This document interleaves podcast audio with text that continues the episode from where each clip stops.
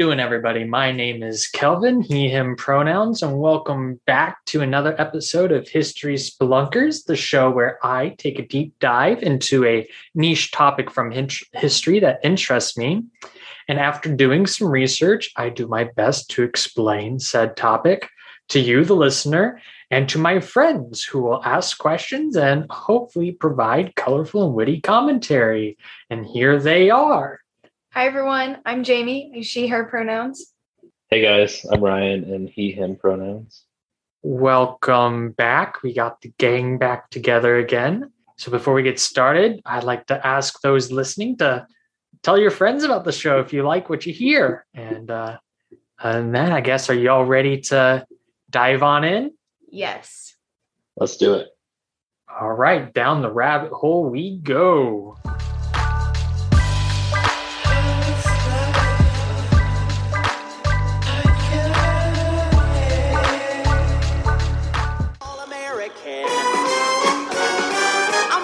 Back to biblical times. 1823. An American man named Joe living on a farm in the holy land of Rochester, New York. You mean the Mormon prophet Joseph Smith? That's right, that young man spoke to God. He spoke to God? And God said, Joe, people really need to know that the Bible isn't two parts. There's a part three to the Bible, Joe. And I, God, have anointed you to dig up this part three that is buried by a tree on the hill in your backyard. Wow, God says go to your backyard and start digging. That makes perfect sense. Okay. So, as those listening can probably see, this episode will be a bit longer topic today that we're discussing. And as from the intro music, they might and the title, I guess, they would be able to guess what we're talking about today. So, how familiar are y'all with the Church of Jesus Christ of Latter day Saints, or as they're more commonly known, Mormons? I know like a little bit, but not a whole lot. There was one girl in one of my classes that I talked to a good amount that her boyfriend was the Mormon and she was a converted Mormon. So she told me a little bit about it. But okay. Other than that. Yeah, I mean, met a few Mormons myself through classes, but uh large like introduction to a lot of people is through the intro music uh, from the musical Book of Mormon. And for those of you who aren't familiar, Book of Mormon is a comedy musical that's made by the same people that make the show South Park. And so uh, maybe not the most respectable light to present the religion in, but uh, it does like introduce a lot of the basic stuff, even if it does like focus on different things in a very comedic light. So yeah, personally, uh, I got some qualms with uh, Mormon theological beliefs and how the church operates, but we're not gonna bash them too hard. Uh, I we will have to like dive into a couple of the finer beliefs and to explain some things, but for the most part, we're just going to go over the history of the early Mormons. Sound good? Sounds good. All right. All right. Through my research of early Mormon history, I have become intrigued because I would argue that for like the from like the 1830s through the 1850s, I would argue that Mormons were one of the top three political slash cultural issues that were facing the country. I mean, the first is obviously slavery at the time. um, but other than that, you know, it's slavery, and then Mormons are right up there too, behind that, is what I would argue. But uh, the reason I say this is because there were several times that there were significant armed conflicts between Mormon communities and their neighbors. Yeah, very violent. A lot of people died. And if things, you know, had gone a different way, maybe the Civil War would have started like another 10 years early. So, hmm. so Um, now, when you're talking about armed conflicts between communities, like back in the 1800s, were Mormons kind of more like secluded, kind of like in their own little zone, or Yeah, so they were very much a insular community because a lot of the times the people who they lived among didn't want anything to do with them. And so it and also they're big on like family and community and Mhm. drawing those close ties with each other are big values. And so there's kind of both of those pressures kind of isolating them from the larger communities that they would inhabit. But like for example of like the degree of hatred that people had whenever the Republican Party was first founded, it was highlighted like two things that were tearing the country apart, one of them being slavery and the other was Mormons Wow. which is kind of ironic because then 100 years later they actually nominate a mormon in mitt romney to be the president so they have a bit of a turnaround i guess I didn't know he was Mormon. yeah he was the first I'd never heard that either. he was the first like major mormon politician and the first mormon nominee to run for president Wow. and uh, it's a big reason why he's out in utah now Mm. So it wasn't even that big, that that long of a time between. Wasn't JFK the first like openly Catholic? yeah Was so JFK? Yeah, he was the first Catholic, and Joe Biden, he's number two Catholic. Mhm. Um, so yeah, we haven't had a whole lot of religious diversity up in the top job, which yeah, kind of a kind of a sidetrack, but you would think with how large Catholicism is that there would be more of a presence in like American politics, but with only being, you know, JFK and Biden, that's kind of an interesting thought of how that really hasn't gotten into the top tier of American democracy up until this point. well, I will say Catholics right now have the Supreme Court on lock. Really? Yeah, I think a majority of the because uh, with Amy Coney Barrett, the most recent one that just got put on, she like tipped the scale to where they're now majority Catholic, and it's the first time that's Mhm. happened. Sidetrack. Uh, I dig- we digress. So, how about uh, let's start off with some background about the founding of Mormonism, and then we'll kind of follow them as they trek across the country doing their stuff. Joseph Smith, the founder of the LDS Church, which is like the official title, Latter day Saints, but LDS for short. This guy lived in upstate New York in the 1920s. And whenever he was like about 14, he allegedly had uh, the first in several visions from God and angels and the such, telling him, you know, that all the world's religions were wrong and that he was going to get guidance on starting the true Christian church and reestablishing it. Through these visions, uh, they led him to allegedly discover a stack of golden plates in the woods uh, outside of his house. Well, not too far from his house, I guess. And he translated these plates into the Book of Mormon, which was published in 1830. The book is supposed to be, you know, continuation of the revelations of God, part three to the Bible, I guess. So, yeah, it caught on, bestseller, I guess you could say. Um, even though I don't know if that was a term they used back then. Through this book and the teachings of Joseph Smith, the LDS Church was founded and it quickly grows into a sizable religious community because this was at the time of the Second Great Awakening, uh, which was sweeping the entire country in this spiritual revival. And so several new religious movements were popping up around this time, a lot of them coincidentally in upstate New York.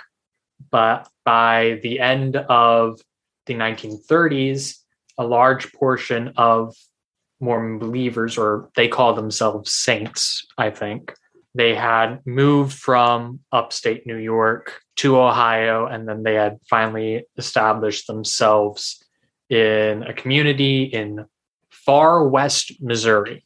That's the name of the town, Far West. And a bunch of people started pouring from across the country to go live with the Mormons if they believed in it, because they were still big on missionary work back then, as they are now. And so you get a bunch of people coming from across the country settling in Jackson County, Missouri, which is near modern day Kansas City. But uh, neighbors didn't like a whole bunch of people moving there. So it wasn't the most peaceful arrangement. And in order to kind of prevent violence from getting too hot, in 1836, the Missouri legislature created a separate county specifically for Mormon settlement, uh, Caldwell County, which was a bit north from where they were settling. And so this caused a large number of Mormons to be forcefully evicted from their homes to resettle in this new area. But compared to the to the later arguments is a polite way to put it, but compared to later conflict, it was fairly mild in getting them to move. So now we got a deep dive into the one aspect of Mormon belief that was really uh, causing non Mormon people to get upset. And because, let's just say, religious pluralism was not a very strong suit of theirs back in the day. Mm-hmm. Can argue it still isn't now, but you know, it's whatever. So the main complaint is polygamy, plural marriage. So I got to explain that to y'all now. Like, what was their logic behind polygamy and plural marriage? So originally, the practice was not an official teaching of the church. Um, it didn't become like officially church sanctioned until 1852. And even whenever it did become, you know, out and out celebrated practice, most saints never actually participated. I think it was at the most uh, a third of the men and maybe a quarter of the total population actually participated in it. And before it was church sanctioned, some members would actually be excommunicated from the church if they expressed support for polygamy. It's interesting. But they would, you know, be denouncing these people while also secretly performing plural marriages. So you got a little bit of the hypocrisy there. Now, my question is Was Joseph Smith alive in like 1852 when they like officially condoned it? He wasn't, but we'll get to that. Okay, okay. So the practice sort of began kind of early on. It was about 1832, I believe whenever the practice kind of starts. That's the earliest records we have of it. But in 1843, there's more documentation that Joseph Smith officially has this revelation from God that plural marriage is a thing that is ordained by God, even though, again, he would publicly denounce that it was a practice. He would he was married to multiple women and would also be marrying multiple women.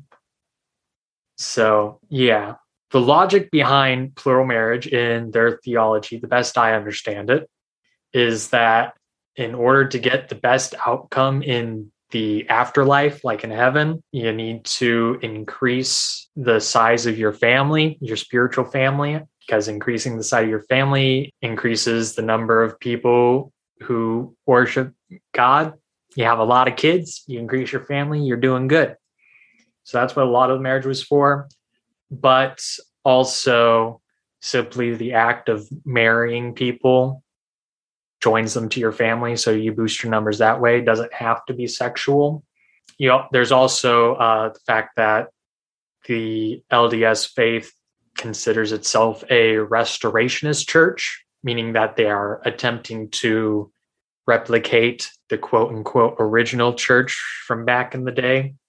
And a lot of the early patriarchs in the Bible like Abraham and stuff, they had multiple wives.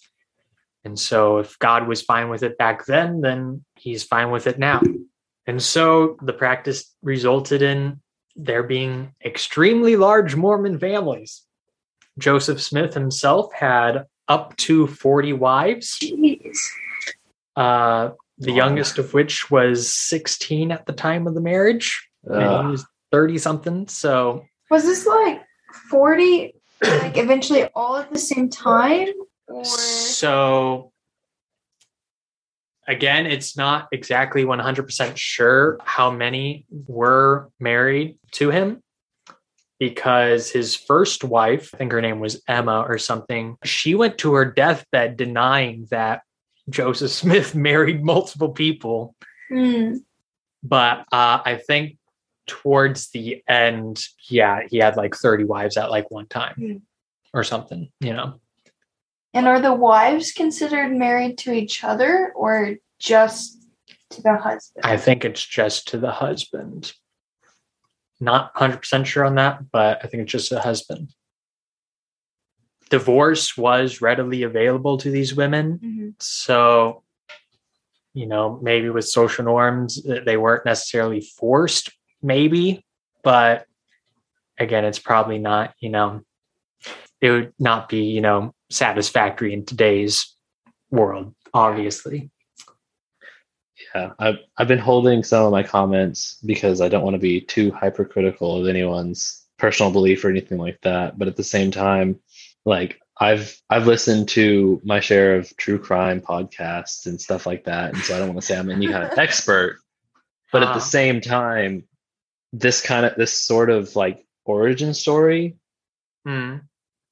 Also sounds like a lot of what you would hear from say like a cult documentary which take it as as you want but just the parallels of a man having a sign from god that he is a chosen one in some way. And through that taking over convincing people to join him in a commune and then going out and saying, well, of course, I can have as many women as I want because God says so. It the the parallels to me at least are a little too uncanny. If I you mean- can understand my reasoning there. what is a religion except a cult that you just add a whole lot of time and structure to and support behind because if if there's something that went wrong and you know the united states government stepped in and cut you know like stopped the commune from doing anything and just broke up disbanded. Would mormonism be any bigger than any of these other cults? Is kind of an interesting question to think about i think at least.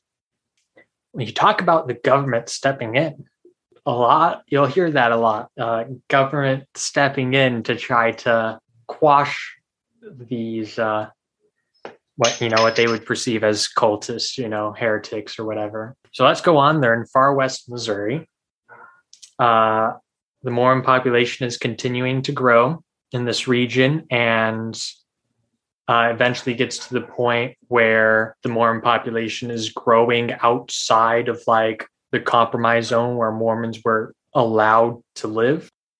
Non Mormons in the area began to see them as an economic and political threat because the community was a very cohesive and sizable voting bloc. And, you know, if you have certain political issues and you don't want thousands of people all living in the same spot that are all going to vote together to vote against you. And so there was a lot of anxiety around that.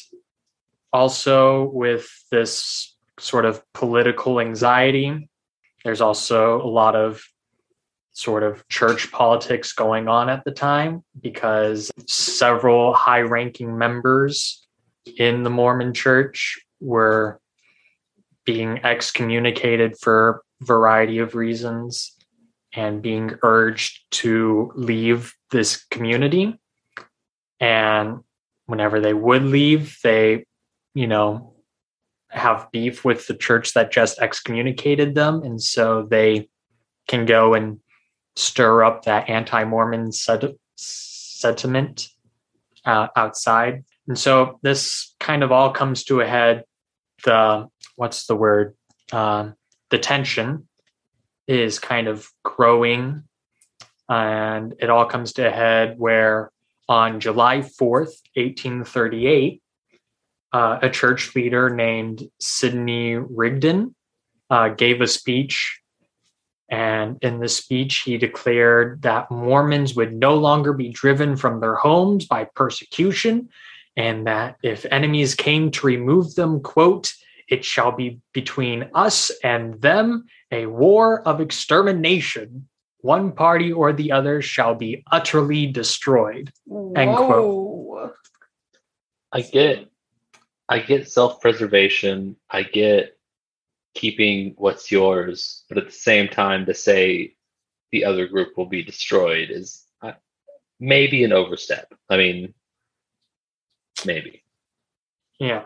Well, later that year, there was an election in a newly formed Daviess County, which was right up in that part of Missouri. And it had a very large Mormon population kind of spilling over into it.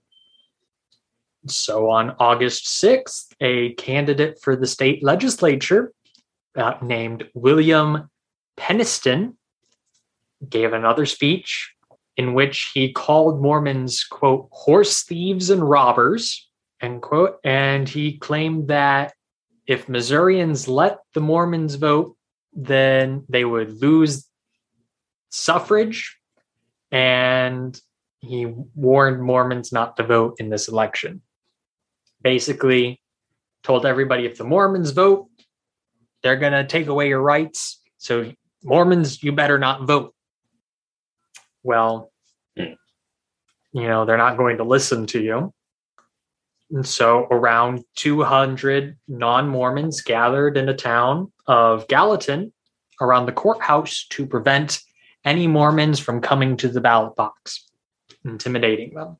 So, whenever a group of around 30 Mormons do arrive to cast their vote, as is their right, they were stopped and told that, and again, uh, quick trigger warning because we are in the early 1800s. This crowd told the group of Mormons that they had about as much right to vote in the county as Negroes, because Missouri is a slave state. This, of course, didn't make anybody happy, and so a brawl broke out. And the Mormons were actually able to hold their own, and uh, the crowd dispersed. The Mormons went home, and this was like the first major outbreak of violence. And there were rumors that there were casualties on both sides, even though no one was killed or even seriously wounded. Sounds like the Mormons are a scrappy, scrappy bunch. If it was Scrappy 30 bunch, versus yeah. 200.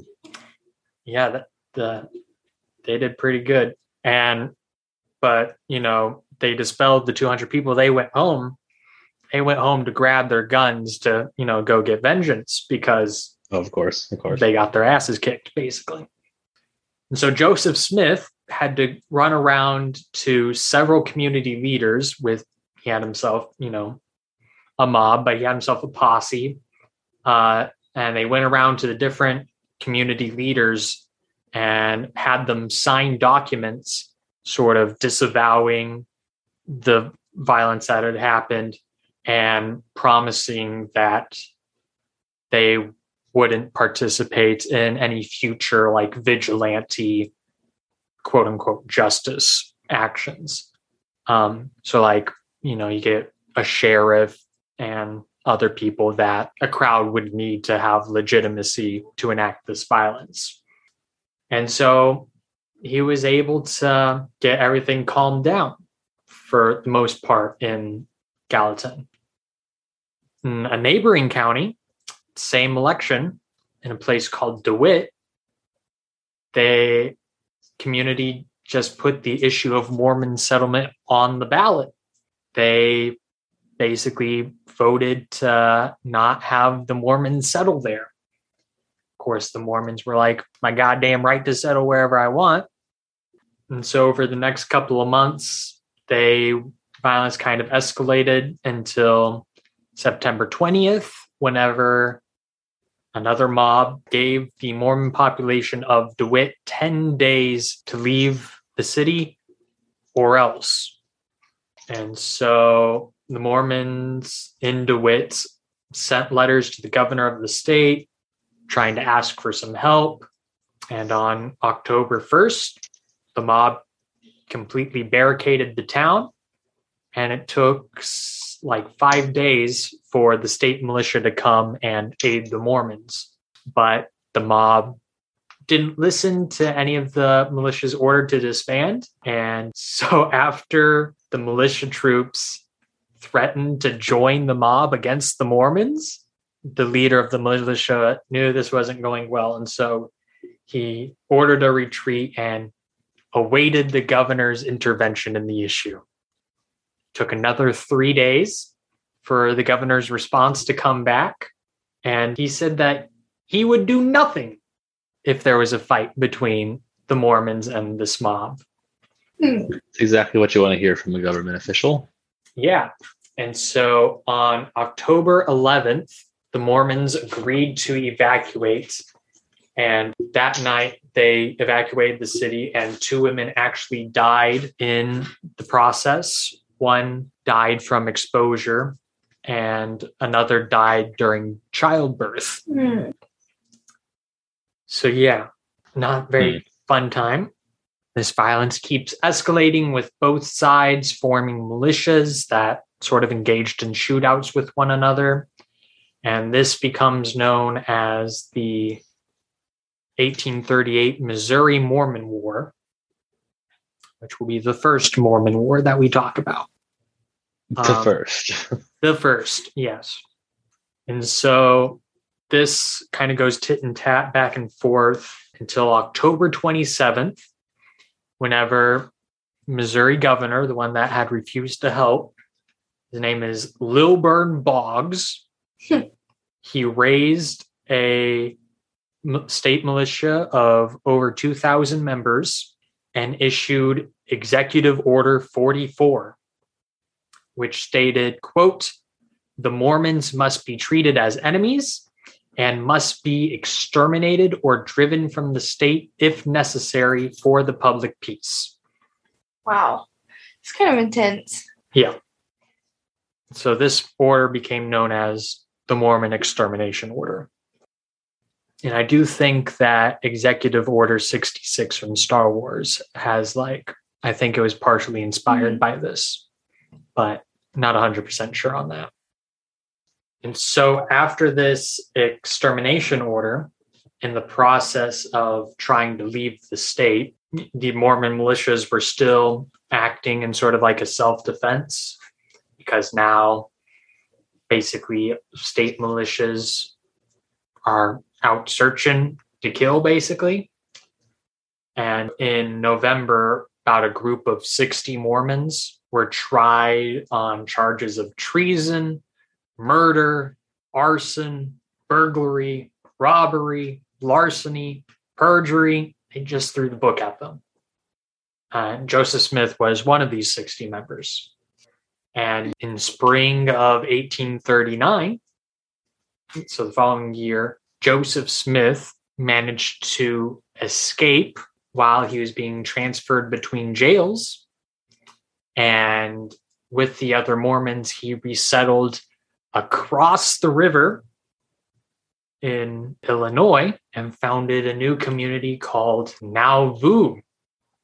And so the Missouri Mormon extermination order worked. Effectively, all Mormons were expelled from the state. Once this happened, many Missourians, even if they disliked the Mormons, uh, they felt that this violent expulsion was a bit excessive and an overreaction. And so Governor Biggs actually faced some political fallback from this. And uh, in fact, in 1842, the governor was shot in his head at his home, um, but he miraculously survived the assassination attempt. Whoa. A lot of people believe that it was like a Mormon vengeance sort of deal. But the one suspect that uh, went to trial, uh, it's kind of funny. He was uh, acquitted due to lack of evidence, and uh, his statement was, "quote I never shoot at anybody. If I shoot, they get shot.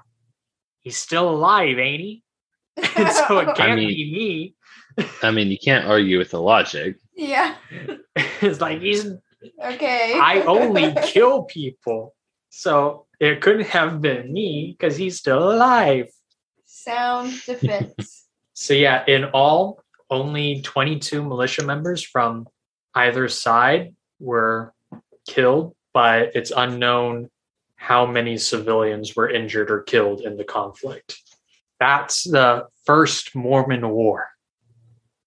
And it results in the Mormons being expelled from the state of Missouri. So, yeah, the Mormon community is now in this brand new city, Nauvoo, Illinois. And they managed to grow into a rather impressive little city. Um, I say little, at the time, it was either larger or about the same size as Chicago. Mhm. So around 12, 15,000 people. Pretty good amount. So yeah, it was like one of the largest cities in Illinois at the time. Smith was able to really cement his political power in the community. He became mayor, he was head of the municipal court, and he was general of the local militia, in addition to being the head of the church. The man that wears many hats. Exactly. And um, he's still a wanted man in the state of Missouri. And so occasionally officials from Missouri would detain Joseph Smith, but the Nauvoo Municipal Court would simply issue writs of force and he would be released hmm. because jurisdiction and I don't know how all that worked, but he would conveniently get the city to organize his release if he ever fell into the hands of the people that wanted him. Hmm. And in fact, he becomes all nice and so politically that in 1844 he decides to run for president of the United States. Wow. Um, An ambitious man. and uh, his platform is cre- the creation of a theodemocracy, whatever that means. but growing in this large city, history begins to repeat itself. And those surrounding them begin to fear this growing Mormon political power. And there is also continued tensions in church leadership. One of these leaders, his name was William Law, whenever he had his little spat and was excommunicated, I think, he threatened to expose the practice of plural marriage, which this time was really being practiced by the church leadership and other members, even though it was still on the hush hush. And so he writes this expose in, in a nearby city's newspaper, airs out all this dirty laundry that he knows because he was a Mormon and became this big sensational thing. Of course, upset Joseph Smith and the Mormon leadership a lot. And so in June of 1844, Smith ordered a militia to assemble and ordered the destruction of the printing press. Of course, it wasn't in the same city that Smith is in charge of. So he ordered militia to go into a different city and destroy a printing press. So there's a huge amount of public outcry. People got angry in order to defend the Mormon community against any possible backlash. Smith declares martial law in Nauvoo, but he ultimately submits and was arrested and he was charged for inciting a riot. And he was also charged with treason against the state of Illinois because he declared martial law whenever he really wasn't supposed to. So he's So back in in the states. he's back in jail again. And Joseph Smith and his brother Hyrum were being held in Carthage jail when on June 27th, a mob of about 200 people stormed the jail and killed both Joseph Smith and his brother. Were I feel like I've never heard actually how how Joseph Smith died, but it's not quite what I expected. yeah, it he was martyred, assassinated because I mean he was a religious figure and he was also a political figure. So not good for the Mormon community. Tensions continued to rise now without their leader and of the crowd of like 200 people that stormed the jail that day, only 5 men were indicted for the murder, but of course they all were acquitted tensions continue to rise. And now without Joseph Smith, there's not someone to kind of steer them through this yet, kind of a succession crisis. And on January 29th, 1845, the Illinois state legislature just abolishes the town of Nauvoo. They just remove their, repealed their like city charter and stuff. And mm-hmm. so they now no longer have this political insulation keeping them safe. So mobs begin to come in and start forcefully evicting them again. So, examining their options, the church leader who ends up succeeding Joseph Smith, his name is Brigham Young. And in September of 1846, he and the last of the Mormons in Nauvoo are expelled from the city. And this expulsion triggers the Mormon Exodus, as it is now known, where about 70,000 people traveled along the Mormon Trail to the Great Salt Lake Valley over the next two years. And they chose this location because at the time, the Great Salt Lake was in Mexico. So they already got kicked out of like three states now, two of them violently. Were not even going to deal with the US anymore. So they go to Mexico. But a couple years later, the Mexican American War happens and the US annexes all that area. So back to square one. But they're out in the middle of nowhere now, so they can kind of protect themselves with their isolation. July 24th is still annually celebrated in Utah as Pioneer Day. This is the day that the first settlers entered the valley and the generation of Mormon pioneers that made this trek. They're cherished in the Mormon cultural psyche. If you can trace like your genealogy to a certain pioneer, you know, there's a lot of pride in that. And another thing that they sort of take pride in is that a lot of these pioneers, they didn't have the wealth to afford like the covered wagons and stuff that you normally think Mhm. of pioneers. So a lot of them had hand carts and walked that entire route on foot. Wow. So Some dedication. right there. Dedication.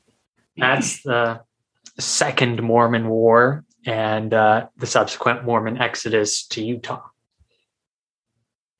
Of course, once they get to Utah, as what happens with westward expansion, uh, you're not moving onto empty land, and so there was several conflicts with the indigenous Native Americans that were living there for about the next decade.